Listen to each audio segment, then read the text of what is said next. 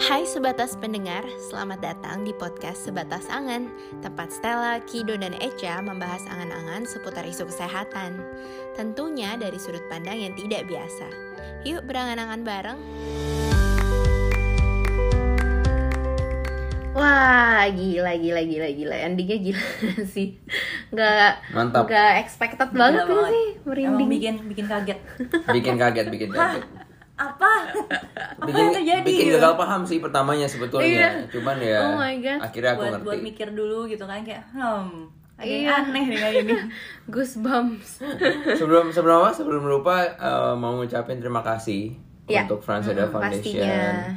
for giving us the opportunity untuk bersuara Ya. dan Jaksikal sebagai mitra kita dalam pembuatan audio drama ini Ya. respect dan eh, lalu juga berhubungan dengan suara dan yang kita bahas di akhir episode lalu nih kita bakal bahas lebih dalam kan soal kira-kira masalah atau isu kesehatan apa nih yang muncul Tentunya dengan stylenya sebatang ya. Betul. Podcast sebatas angan. Em, berangkat dari ceritanya Indra. Indra ini menurut kami setelah kami bahas secara terpisah itu masuk ke dalam eh, kelas namanya middle class ya, di mana Hmm. middle class ini ternyata tapi luas juga gitu range-nya. Eh, Betul. dan ada satu istilah lagi itu yang em, mau kita bahas nih yang ada di dalam middle class which is aspiring middle class dan akan sangat bermasalah banget ketika kelompok masyarakat ini yang aspiring middle class ini tuh terdampak atau terguncang eh, karena satu dan lain hal seperti Hmm. misalnya pandemi situation yang yang kita lagi alamin sekarang gitu Hmm. dan mungkin selain itu satu satu lagi yang kita pengen bring up satu apa istilah eh, mungkin ada yang pada udah pernah dengar juga generasi sandwich atau sandwich generation dan kita juga akan bahas-bahas itu ya pastinya ya istilah yang yang tiga buah tadi lah Oke, pertama-tama tuh tadi kamu nyebut aspiring middle class. Itu Hmm. apa tuh? So, according to World Bank, kelas menengah Indonesia atau middle class itu uh, didefinisikan sebagai orang-orang yang pengeluaran setiap bulannya Hmm. 1,2 sampai 6 juta. Dan setidaknya di Indonesia ini mencapai 52 juta orang atau bisa dibilang satu dari lima orang. Hmm. penduduk kita berapa 200 270 juta. Hampir, hampir. hampir 270 Oke, juta dan jadi itu banyak satu banget ya sebenarnya nggak orang agak susah sih ngebayangin Hmm. 270 juta tuh orang tuh sebanyak apa ya Hmm. nah selain itu World Bank juga bikin uh, klasifikasi yang lainnya. Tadi kan kelas menengah terus Iya. ada kelas miskin. Yaitu dilihat dari uh, pengeluarannya per bulan itu sekitar 354.000 ribu per bulan Oke. lalu ada lagi kelas rentan atau vulnerable Ah, itu mereka ada angka konsumsinya atau pendapatan sekitar 354.000 sampai 532.000. Hmm. Dan selanjutnya klasifikasinya berlanjut di uh, aspiring middle class itu Hmm. di mana dia sebesar 532.000 sampai 1,2 juta dan di atasnya itu baru um, Middle class. tadi yang kelas kela- uh, middle class Heeh. yang 1,2 sampai Hmm. 6 juta lalu selanjutnya baru yang upper class yaitu yang di atas 6 juta 6 per juta. bulan Oke. dan dan rata-rata kebutuhan em, dari kelompok miskin dan rentan ini nih rata-rata kebutuhannya itu eh, expensesnya itu Hmm. digunakan untuk eh, memenuhi kebutuhan makanan Kayak Kebutuhan sekitar dasar lah ya berarti. 60 sampai 62 persen itu didominasi Hmm. dengan kebutuhan makanan sedangkan kalau yang aspiring middle class menurut eh, World Bank Hmm. itu porsinya sekitar 50 persen untuk eh, makanan kebutuhan pokok seperti itu dan menarik banget sih sebenarnya terkait dengan um, aspiring middle class ini di tahun 2020 World Bank ada mengeluarkan report terkait dengan aspiring middle class dan ada beberapa hal yang di highlight dari laporan World Bank ini. Heeh. Uh, yang pertama tuh mungkin bisa dibilang um, meningkat pesat banget ya karena ekonomi kita meningkat banget di Indonesia maka yang tadinya angka kemiskinan kita sangat tinggi Iya. itu kita jadi uh, lumayan banyak yang berhasil melompati garis kemiskinan Hmm. jadi Oke, dia naik yang tadinya miskin menjadi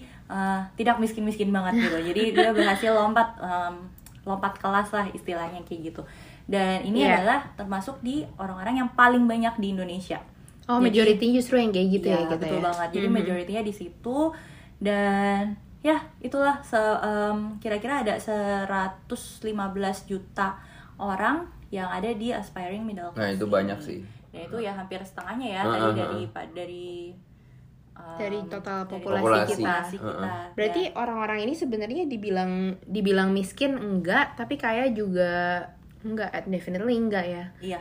Oke. Jadi indeed ya perlu di garis bawahi gitu benar kata Eca tadi. Mereka nggak miskin tapi uh, mereka belum mencapai yang istilahnya economic security. gitu. Hmm. Jadi Hmm. um, mereka-mereka ini yang um, sangat vulnerable lah terhadap guncangan-guncangan yang tadi seperti Hmm. Eca udah sempat mention guncangan-guncangan termasuk COVID. Mm-mm. Nah, di mana sangat mudah ternyata bagi mereka itu untuk jatuh kembali ke kemiskinan. Hmm. Dan nyatanya 45% loh masyarakat Indonesia ternyata di populasi ini. Iya iya. Ha. Seperti itu.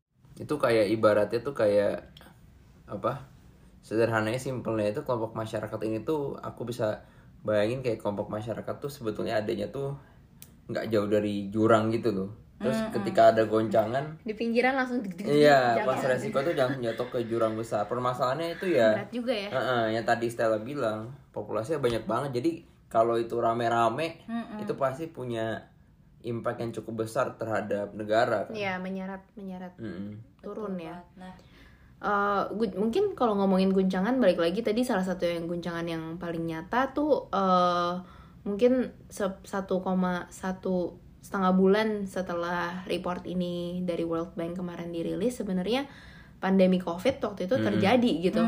Ben- maksudnya sesuatu yang dipredik tiba-tiba guncangannya datang Mm-mm. dan tepat satu setengah tahun kemudian kita ini udah dua, dua setahun ya udah dua tahun ya udah hampir 2 tahun. udah hampir dua Hampir- tahun kita hampir dalam dua pandemi tahun. ini Hmm. iya heeh. sampailah kita di hari ini itu memang guncangan yang betul-betul nyata terjadi sih jadi Hmm. saat kita ngomong ini mungkin pendengar juga relate sekali kan di awal covid banyak analisa yang dibuat oleh akademisi-akademisi terkait dengan proyeksi kemiskinan nah salah satunya itu oleh Semeru Research Institute di April 2020 Mm-mm. kenapa bagaimana mereka itu mencoba untuk melihat bagaimana sih efek pandemi terhadap masyarakat dan ada apa apa-apa saja yang direkomendasikan sebetulnya untuk untuk pemerintah.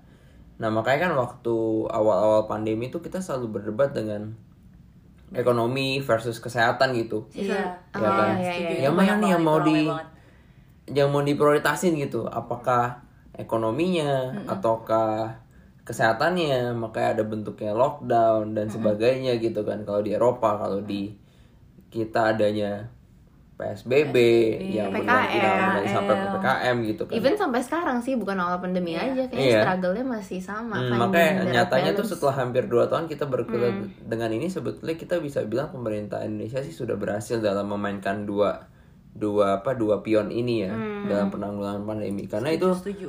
um, the most important things yang harus di bisa dipinter-pinter dimainin tuh. Karena Balance, ternyata kita nggak bisa bilang bahwa yang mana harus diprioritaskan gitu. Itu kayak harus jalan berbarengan dengan gas dan rem yang sangat baik gitu kan. Betul. Dan ya memang seperti itu ya. Balik lagi kita pernah ngebahas gitu kan di episode-episode awal kita masih membahas tentang COVID di mana di situ kita mm, melihat ternyata em, emang setiap negara itu harus punya seninya masing-masing dalam me- menanggulangi pandemi ini gitu. Jadi nggak ada istilah yang biasa kita gunakan tidak ada baju yang muat untuk semuanya. one face for all. Ya, bahasa Inggris ya. bahasa itu. Inggrisnya itu. Itu sangat apa sangat terminologi yang sangat populer di public health ya Betul betul. oh Jadi nggak ada tuh satu solusi untuk semua tempat plek sama gitu nggak bisa. Uh. Kita harus melihat kembali lagi di konteksnya masing-masing negara dan um, Iya. permasalahannya apa dan karakteristiknya dari Hmm. masyarakatnya pun juga disesuaikan. Well, kembali ke cerita, kisah yang diangkat ini hanya mewakili segelintir kisah dari aspiring middle class di Indonesia yang terdampak COVID Hmm. Hmm. dan kita bisa lihat ya sebenarnya em, si Indra Cahyo ini mungkin mereka lebih ke middle class Hmm. tapi Iya, bisa kayaknya kita- nggak mungkin pengeluaran Mm-mm. orang ngekos segala macam kan nggak iya, murah kan ya. betul betul jadi mereka ini lebih ke middle class tapi eh, yang Mungkin di sesuatu yang perbatasan juga lebih ya. yang sesuatu yang lebih menarik untuk dibahas sebenarnya di bagian aspiring middle class ini Oh, oke. Ya, karena iya, middle iya, class iya. itu yang tadi Stella bilang spektrumnya sangat luas kan Betul, betul, betul. Eh, meskipun ya eh, kita bilang terdampak untuk maksudnya Cahyo sama Indra terdampak tapi kalau kita ngelihat lagi tentang middle class itu yang paling berdampak Rentan dan ya? sangat rentan itu Hmm, adalah betul. aspiring yang middle class aspiringnya ya ya Middle karena mereka pinggir jurang itu tadi lah ya Ya, betul, betul banget. Dan eh, menarik yang tadi Kido bilang gitu bahwa di tahun 2020 sempat ada em, analisa terkait dengan Hmm. proyeksi kemiskinan. Dan tim yang sama nih em, dari Semeru Research Institute juga Hmm. eh, bersama dengan UNICEF dan UNDP itu membuat survei terhadap se- 12.000 households di Indonesia di Maret 2021 dan benar gitu ternyata menarik sekali yang ditemukan bahwa yang pertama ternyata impact uh, terhadap perekonomian keluarga itu tuh sangat uh, berat dirasakan Selama pandemi selama ini. pandemi Hmm. betul dari tahun selama pandemi sampai dengan Maret 2021 Hmm. itu Hmm. nah uh, pendapatan tuh menurun dan untuk uh, memenuhi kebutuhan dasar Hmm. itu juga sangat sulit Lalu selanjutnya pemerintah Iya, iya. memberikan bansos, tapi sangat disayangkan ternyata bansos itu tidak sepenuhnya tepat sasaran. Jadi memang ada problem-problem seperti itu yang Iya, didapatkan dari um, survei yang dilakukan ini. Terus yang ketiga, ternyata kelompok anak ini menjadi salah satu kelompok yang tertinggal, dilupakan di dalam bidang kesehatan maupun pendidikan.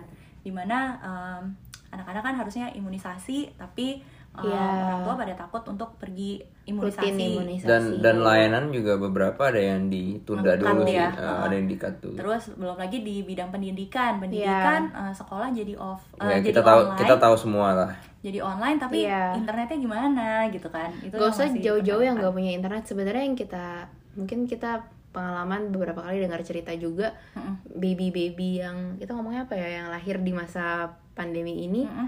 kayak mungkin agak sedikit susah untuk mereka ketemu teman-teman sebaya Agak sosialisasi antisosial gitu iya ya. iya nggak sih Setuju, kayak setuju. kayak susah banget gitu kan hati-hati untuk untuk ketemuin orang terus beberapa mungkin ada yang jadi eh, nggak tahu nih nanti developmentnya gimana gitu kan saat Iya. mereka harus masuk sekolah Betul banget. segala macam sih heeh. Setuju banget. Terus masih nih soal yang eh, terkait dengan sekolah online. Iya. Poin keempat yang di highlight di research ini di survei ini adalah Iya. ibu-ibu yang tadinya bekerja Mm-mm. memberikan pendapatan bagi keluarganya, memberikan ekstra pendapatan bagi keluarganya menjadi nggak bisa bekerja dengan baik karena Hmm. dia harus em, menjaga anaknya di rumah gitu kan, Hmm. Em, menemani anaknya dalam sekolah online gitu Hmm. dan nggak akan sangat menjadi beban tersendiri lah ya di Iya, iya. dibilangnya yang biasanya anaknya bisa ditinggal di sekolah kali ini anaknya harus sekolah online di rumah gitu. Iya, ya ini juga Dan- nyata banget sih. ha. Dan yang kelima, yang terakhir, food insecurity ini yang menjadi concern Hmm. ke depannya dari rumah tangga jika masalah pandemi COVID ini berkelanjutan. Dan ini uh, bisa dibilang sebagai salah satu um, masalah jangka panjangnya. Betul betul. Jadi Mm-mm. bisa bisa aja kita bilang hopefully lah pandemi covid misalnya selesai akhir tahun nih ini. Amin. Atau Hmm. mungkin kalau kalau podcast ini Hmm. keluar tahun depan berarti akhir tahun 2022 gitu. Mm-mm. Tapi tetap aja masih banyak PR yang harus dilakukan untuk mengatasi dampak Setuju. panjangnya dari si pandemi itu ya kayak Betul banget. bukan the end of the pandemic is not the end of the problem Iya, gitu sebenarnya. Kita nggak tahu sih kapan actually bakal kelar nih pandemi dan kita juga eh, apa nggak tahu berapa jauh dampak pandemi ini akan stay dan linger around kita gitu. Mm-mm. Kayak setuju mungkin kalau ibarat main main game gitu ya kita kayak ngulang sedikit sedikit ngulang ke level awal gitu Eh, dalam hal ini menurunkan kembali angka kemiskinan kita terutama di di level yang aspiring middle class tadi itu. Iya setuju beberapa aspek memang sudah terlihat lah ada ada efeknya ya. Yang mana tadi em, ya memang menurut data juga kemiskinan kan juga bertambah kan semenjak pandemi ini. Jadi bukan semata-mata bahwa setelah pandemi selesai kita akan kembali ke masalah yang sudah ada sebelum pandemi gitu. Tapi malah kayak nambahin Nambah masalah yang sebelum pandemi itu tetap ada. Contohnya kayak misalkan soal kalau so- sisi apa global health-nya itu ya polusi udara, Hmm. climate change, lalu juga 2030 tuh kita ada pencapaian SDGs, Hmm. ya Sustainable Development Goals itu tuh sebetulnya harus tercapai. Dan dengan adanya pandemi ini tuh kita one step ya ke belakang lagi Iya, untuk kita mencapai SDGs. Jadi ya kita nggak tahu, tetap itu kan tetap berjalan kan. Jadi dan efek ada pandemi ini yang lain-lain juga em, muncul gitu. Jadi bukan berarti setelah pandemi usai kita akan kembali ke seperti semula ya. It's not as simple as it as it seems gitu ya. Iya betul. Ternyata ya itu masalah-masalah yang sebelum pandemi itu tuh masih ada dan Hmm. malah terkesan terlupakan karena kita terlalu fokus dengan yang um, pandemi, Iya. pandemi ini. ini. ha.